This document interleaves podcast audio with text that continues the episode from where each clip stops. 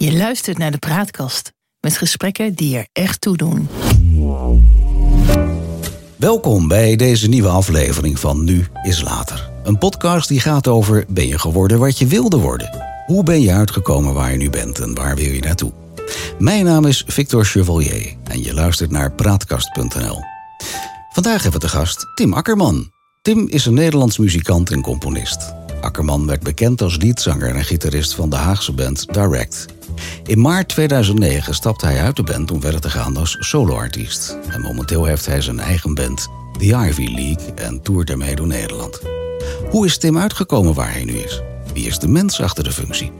We kunnen het vandaag allemaal aan hem vragen. Sterker, we kunnen vandaag alles aan hem vragen, want hij is hier bij ons in de praatkast. Hartelijk welkom.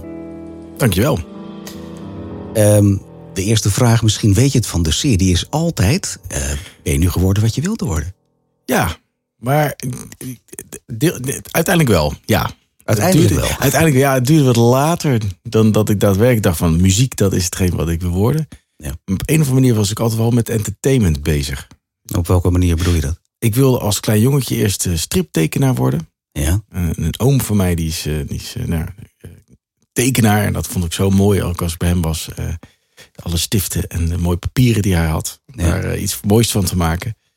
En uh, ik las veel strips. Ik vond de, de Doorzon-familie en dat soort dingen. Gerrit de Jager en Hein de Kort vond heel gaaf. Ja. En uh, overigens ooit, ooit eens Gerrit de Jager ontmoet en gevraagd van... kan, ik, kan ik er wat mee? En toen moest ik keihard lachen van... nou, ik ben blij dat je muzikant bent geworden. Dus dat lag niet voor, echt voor de hand om dat te willen worden. Maar dat, die ambitie had ik wel. Later werd dat maar, uiteindelijk... Was je, was je daar wel goed in dan? Nee, als ik nu een poppetje teken en dan... Je ziet dat het een poppetje is en daar houdt het mee op, zeg maar. Ik kan niet echt... Uh, wat een echte tekenaar kan, zeg maar, een perspectief en dat soort dingen, dat, dat lukt dat mij helemaal niet. Nee, nee. dus nee. Dat, uh, die droom heb ik laten varen. Maar goed, die tekeningen van Hein de Kort, als ik hem goed voor me hou, is toch ook een beetje aan elkaar geklooid. Dat, ja, een... maar dat heeft wel zijn eigen stijl. Ja. Ziet wel wat er gebeurt. Nou, dan zou je misschien ook je, je, eigen stijl hebben kunnen maken. Wellicht. Maar ja, ik ben blij. is niet gebeurd. Nee, het is okay. niet gebeurd. Nee. Die ambitie heb ik uh, links laten liggen. Ja. En dat werd even, heel even, werd dat iets met presentator. Ja. En dat had eigenlijk te maken, je had toen uh, Peter Jan Rens, die had, hoe heet het ook weer? Uh, Rot. Nee, dat was die andere. Die kon je dromen najagen. Namelijk dan, dan als kind, zeg maar, mocht je dan uh, een soort Willem Wever-achtig. van ja. hoe iets werkt. Of je had een droom. En dan ging hij het verwezenlijken. Oké. Okay. En toen dacht ik van ja, ik kan wel proberen als een van die kijkers uh, door de mangel. Maar als ik gewoon de presentator ben, dan mag ik met al die dingen mee. Dus om die reden wilde ik presentator worden. Oké, okay, maar het was niet zozeer dat je echt presentator wilde worden in die zin, omdat je het, het vakkerspresentator leuk nee, zou of journalist of zo. Nee, nee, nee. nee, nee. nee. Nee, het was echt alleen maar een soort uh, winst van, uh, nou ja, je kan aan de ene kant staan, maar ik kan aan de andere kant ook staan. Ja. Dus dat vond ik, trok me wel aan. Maar wat, wat zat daar voor ambitie onder? Nou, toch wel een beetje het, uh, het, het, het entertainen. Oké. Okay. Ik heb altijd wel ook met de musical, uh, weet ik nog wel, de hoofdrol. En ik vond dat wel leuk om in de klas een beetje het mannetje te staan. En ik was altijd wel de clown in, de, in het midden. Dus en die als, als je dan teruggaat naar je jeugd, over, over welke periode hebben we het dan nu?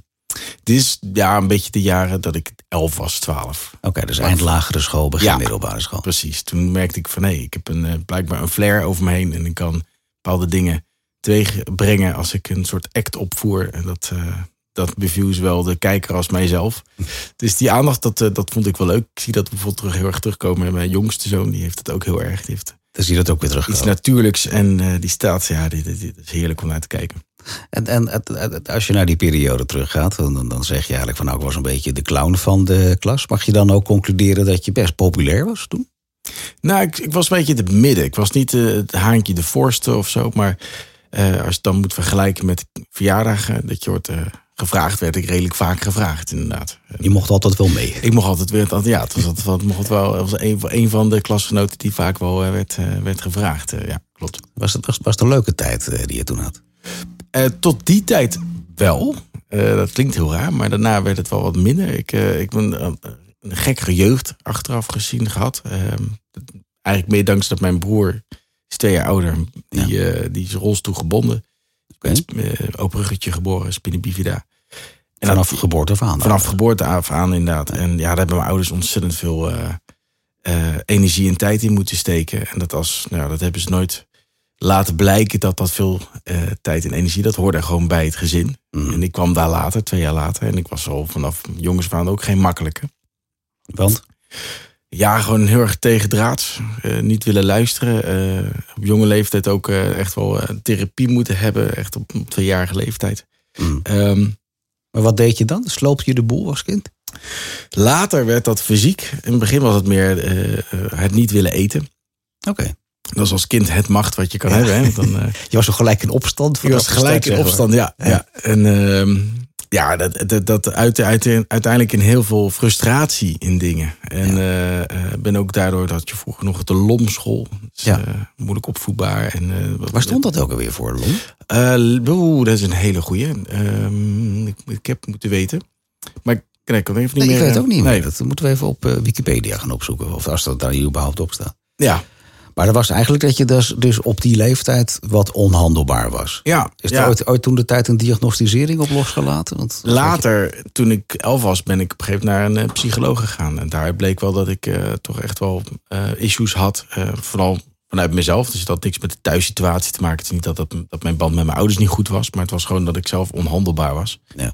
Later concludeer ik van mezelf heel erg. Dat, dat zal men nu niet begrijpen. Ik vind die man die praat maar. Maar ik praat het toen niet. Okay. Ik kon niet over mijn emoties praten. Ik kon ze niet onder woorden brengen. Dus als... Heel gesloten mens waarschijnlijk. Ja, ja en, en dan krijg je dus die andere kant, die clown, is Ja. dan weer een beetje... Dan kan je het wegwuiven. Dan word je natuurlijk door iedereen uh, leuk gevonden. Ja. Maar als het echt op de emotie afging... dat ik met verdriet om moest gaan of met teleurstelling... ja, dan uh, wuifde ik dat heel snel weg. Of werd het omgezet in boosheid. Dat, dat ging zich op een andere manier. Ja, ja. ja.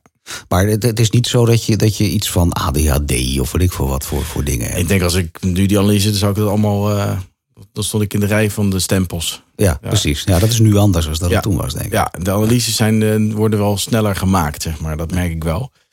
Uh, uiteindelijk, na de diagnose, die, want ik heb dus uiteindelijk een diagnose gehad. Toen bleek dat ik borderline blijkt te hebben. Ja. of bleek. Ik, ik weet niet of dat de rest van je leven blijft hebben, maar dat werd toen gediagnosticeerd. En vanaf mijn dertiende ben ik ook uit huis geplaatst. En toen ben ik ook echt in behandeling ge, geraakt. En tot mijn zeventien heb ik daar ook uh, uh, in ben ik ook in behandeling geweest. Dus ik ben dat lange tijd zeg maar uh, in een groepsverband zeg maar. Weet, weet je daar beter van? Want het klinkt een beetje alsof iemand op die leeftijd, een hele kwetsbare leeftijd is, juist uit, uit alle alle veiligheid weg gaat halen dan? Nou ja, het is precies andersom. De visie die ze toen hadden is juist in veiligheid stoppen. Om de onveilige okay. kant te, te beschermen. En in die zin dat je, ja, je wordt gewoon.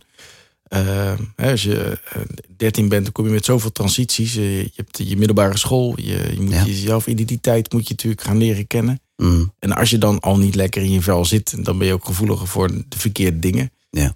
Uh, gelukkig godsdank zelf nooit aan in aanraking gekomen daarmee. Juist om, waarschijnlijk omdat ik juist al uh, beschermd woonde. Dus ja. dat betreft is dat wel een, een um, denk een hele belangrijke fase voor mij in mijn leven geweest. Dat ik die tijd heb gehad. Dus ik ben uh, ook juist heel dankbaar dat mijn ouders die keuze hebben durven maken. Want het is natuurlijk het meest moeilijke als ouder om uh, toe te geven dat je het zelf niet kan handelen. En dat je het uit handen moet geven. En dan, de professie, zeg maar. De, ja, ja. Nou, je bent nu zelf ouder, dus je weet wat een vreselijk lastige beslissing dat, dat geweest is. Ja, ja, onlangs nog met mijn moeder over gehad. En die, uh, die zei ook van. Uh, want ik, ik, vertelde juist dat ik heel trots ben dat, dat zij die, die keuze hebben durven maken. Dus, ja. En uh, voor haar was het echt het, het keerpunt dat ze echt, echt heel veel moeite had. Is dat op het moment dat je dat, dat besluit, dan word je ook um, uit je ouderlijke huis, zeg maar, uitgeschreven. Ja. En dan is er een, in het contract stond dat je dan onder de staat uh, wordt genoemd. Ja, ik ken het. Valt. En dat je dus uh, niet de, als ouder niet meer het zeggenschap hebt over jouw kind. En ze moest op een gegeven moment. Ontheffing uit de ouderlijke macht, hè, dat ja, geloof ik. Exact, ja, precies. Ja. En, uh, en mijn moeder moest een nieuw paspoort aanvragen voor mij. En dat mocht ze niet, want ze had niet de ouderlijke macht om dat te mogen doen. Ja, als je dan daar bij zo'n balie staat, dan zak je natuurlijk in elkaar. Want ja, dat voor je moeder moet het vreselijk geweest ja, zijn. Dat was echt ja. nou, aan de andere kant natuurlijk met een een doel die natuurlijk positief is. Ik had die hulp nodig en die heb ik ook echt, echt ook nodig gehad. En dat heeft me ook gemaakt voor wie ik nu ben. Maar, maar als je even teruggaat naar toen jij 13 was, kun je nog bij dat gevoel van toen komen? Ja, best wel. Omdat ik, nou ja, ik praat nu makkelijker daarover. Ik kan ook nu eh, al veel meer incalculeren van hey, dit gaat me te veel energie kosten of dit, dit, hier kan ik best wel eens boos om worden. Mhm. Toen deed ik dat niet. Ik liet dat maar over me heen komen. En eh, op het moment dat het, nou, dat kon maar een, een, een heel klein incident zijn, wat de druppel over liet lopen. En eh, ik werd ontzettend boos en agressief. Dus dan ging ik wel met spullen gooien en dan werd ik wel een. Je werd echt geweld, gewelddadig dan in die periode. ja, ja, niet naar personen toe, maar gewoon qua spullen. Dus dat, dat ging heel veel kapot. Nee, ik was, ik Dus was er stond weinig beheel in huis. Ja, Ja. inderdaad. En, eh, eh, ja, en dat uitte zich naar zoveel frustratie. Dat het gewoon niet meer. Ja, het werd gewoon zwart voor mijn ogen. Dus ik, ik hoorde niks meer. Ik, ik, eh, Je ging gewoon los. ik ging helemaal los. Ja. Hey, maar dat, je, vertelt over jouw moeder, daar heb je contact mee. Eh, je vader was toen ook in beeld? Ja, hoor, zeker. Nee, maar die zijn ook nog steeds samen. Dus het, Oké. Maar het was wel meer dat mijn moeder meer de zorgen. Mijn vader was ook veel aan het werk. Dus die, Ja. eh, die was overdag natuurlijk praktisch niet thuis waar mijn moeder wel was. Ehm, plus dat mijn vader toch een, een- Ja, ik heb met mijn vader een andere band dan met mijn moeder. Dus dat. Het oudsher. De... Maar je zegt het bijna verontschuldigend. Waarom? Nou, net is denk ik de generatie daar waar, waar mijn ouders uit voortkomen. Dat het toch vaak eh, de, de, de oude manier van eh, de man die werkt en de vrouw die blijft thuis. En dan is het is eh, contact. mama, de Ja. moeder. Ja, Hey, maar ehm, je vertelt, je hebt, of je had, je had of hebt een, een broer met een open rug. Ja. Heb je verder nog broers of zussen? nee, nee. We zijn er enige twee. Ja. Maar dat was in die fase, want daar zit ik even nu aan te voelen en te denken. Dat moet voor je ouders een drama geweest zijn. Dat ze twee kinderen hadden die, die toen Ja. jij 13 was uit huis geplaatst moest worden. En eh, nog een ander kind die ook ontzettend veel aandacht en, en energie vroeg. Ja. ja, en toch, hoe zit er, hoe, eh, nog tot de dag van vandaag heb ik daar zoveel respect voor. Maar ze hebben er nooit een negatieve eh, klank aan eh, getoond. Terwijl ze ontzettend beperkt waren. Ja. Ze noemen het vakantie bijvoorbeeld al. Was niet te doen. Er ging een hele, moest een hele rolstoel moest mee. Ja. Nou, dat, eh, dat werd pas op latere leeftijd werd dat pas eh, eh, Frankrijk bijvoorbeeld op vakantie. Dus we zijn heel veel in Nederland op vakantie geweest. Geeft niet, het is niet erg. Ja. Maar als jouw vriendjes allemaal naar warme zuidelijke landen gaat en Dat jij, wilde jij eigenlijk ook. ja, je bent te, vinden in de regen op de Veluwe, ja, dat is toch een, een minder verhaal. Ja, dat is niet leuk meer. Nee. Hey, maar toen, toen ben je vier jaar, zei je, ben je eh, in een soort teamverband opgenomen geweest. Begrijp Ja. ik daaruit? Hoe heb je dat ervaren? Ehm en de eerste heb ik een, een zes maanden op een observatiecentrum gezeten. Dus dat is dan dat ze echt gewoon heel erg kijken wat, wat je problematiek is en hoe ze dat best kunnen behandelen. En later ben ik overgeplaatst naar een, eh, ja, een half open inrichting, heette dat toen. Ja. En eh, daar zit je met andere jongeren van diverse leeftijden. In Met groep. dezelfde klachten of is dat een heel Nee, spectrum? Heel spectrum, ja, heel breed. En dat is nu, toevallig ben ik onlangs nog geweest, omdat er een oud werker, eh, medewerker daar eh, met eh, pensioen ging. En die, eh nou, dat was een heel mooi verhaal, maar die, toen kwam ik weer even op dat terrein, dat is helemaal veranderd. Het hele systeem. Dat is niet en, meer wat het, wat het toen Nee, dat, en dat, dat, dat hoort er ook bij. Hè. De, de, de, de hulpverlening heeft natuurlijk ook stappen moeten of heeft ook stappen gemaakt. En Ja. Leert er ook les uit.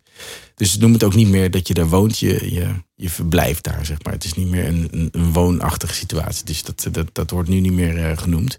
Je woont er niet meer. Nee, het is, Maar je eh, slaapt er wel. Ja, precies. Je, je, feitelijk dus nog steeds hetzelfde. Alleen ja, alleen de benoeming, ja, precies. Maar zo veranderen om de zoveel tijd natuurlijk de, de diagnoses en de, de dingen. Maar de basis waarvoor dit is, is dat gewoon je wordt even uit je thuiselijke situatie weggehaald om opnieuw zo'n soort reset-achtig eh, eh, eh, ding te krijgen. En ehm, wat voor mij in ieder geval heeft geholpen, is gewoon eh, ook een stukje discipline. Hè? Dat je hebt ook wel, eh, voor veel jongeren is het toch fijn dat je gewoon die, eh, die, die continuïteit Duidelijke kaders hebt. Ja, maar. precies. Ja. En, en een ritme. Dus je, iedereen gaat even laat eh, uit bed. Iedereen gaat op leeftijd dat hij is, gaat hij een bepaalde, leeftijd, eh, een bepaalde tijd naar bed. Weet je, er zitten allemaal hele strakke eh, dingen achter. Maar die, die Maar had je geeft dat thuis rust. niet dan?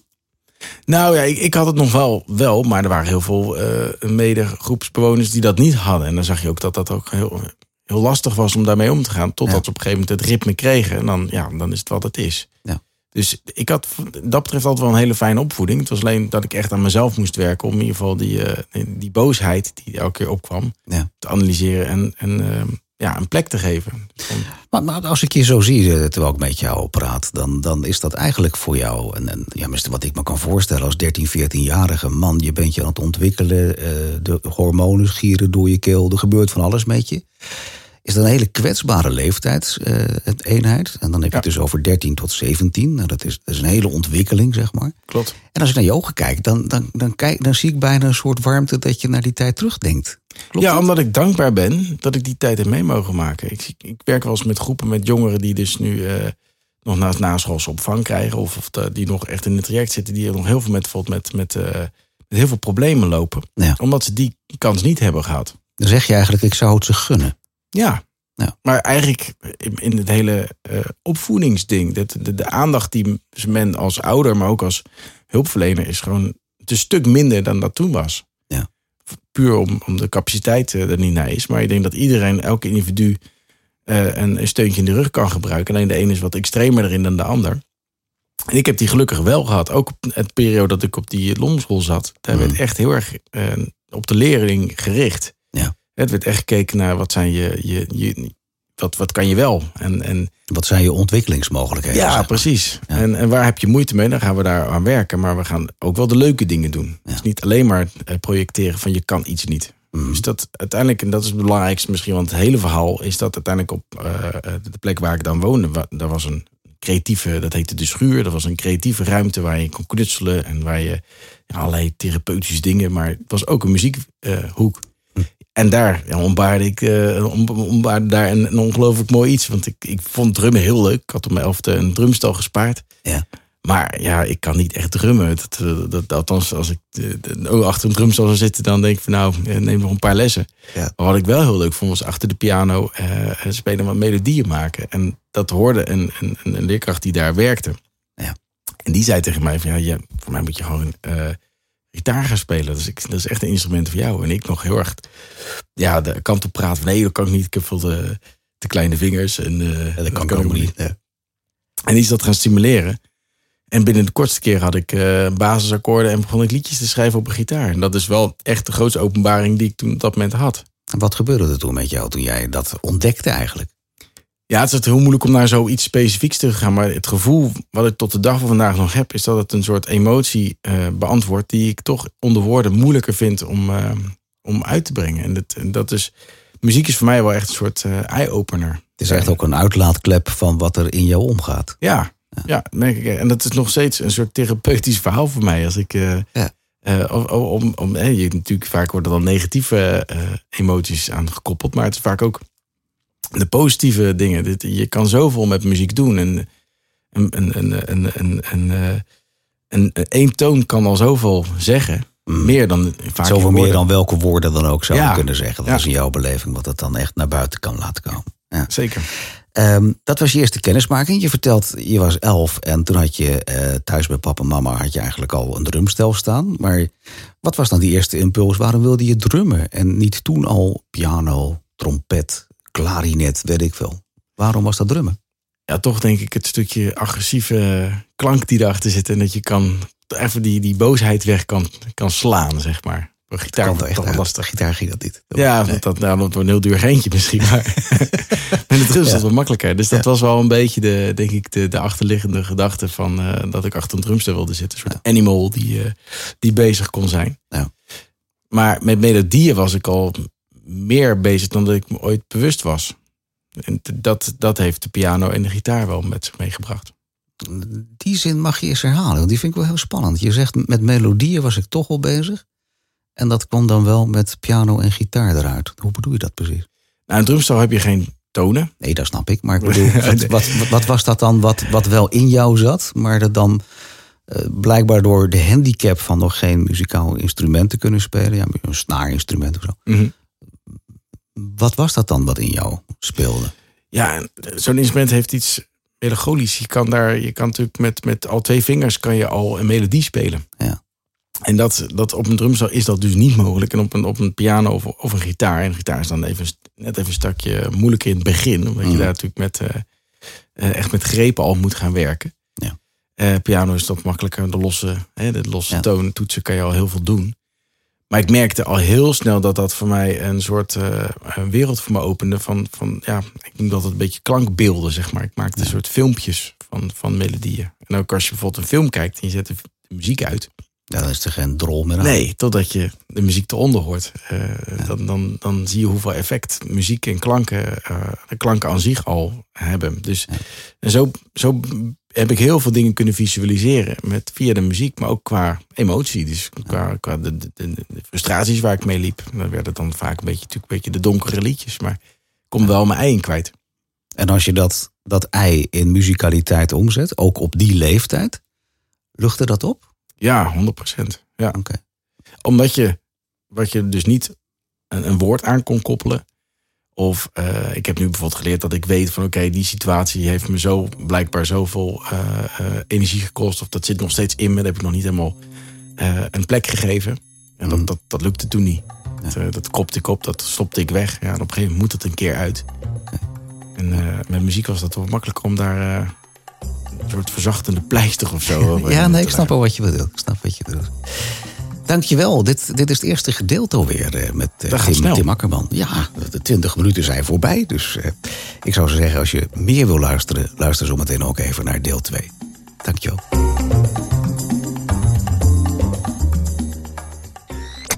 De praatkast.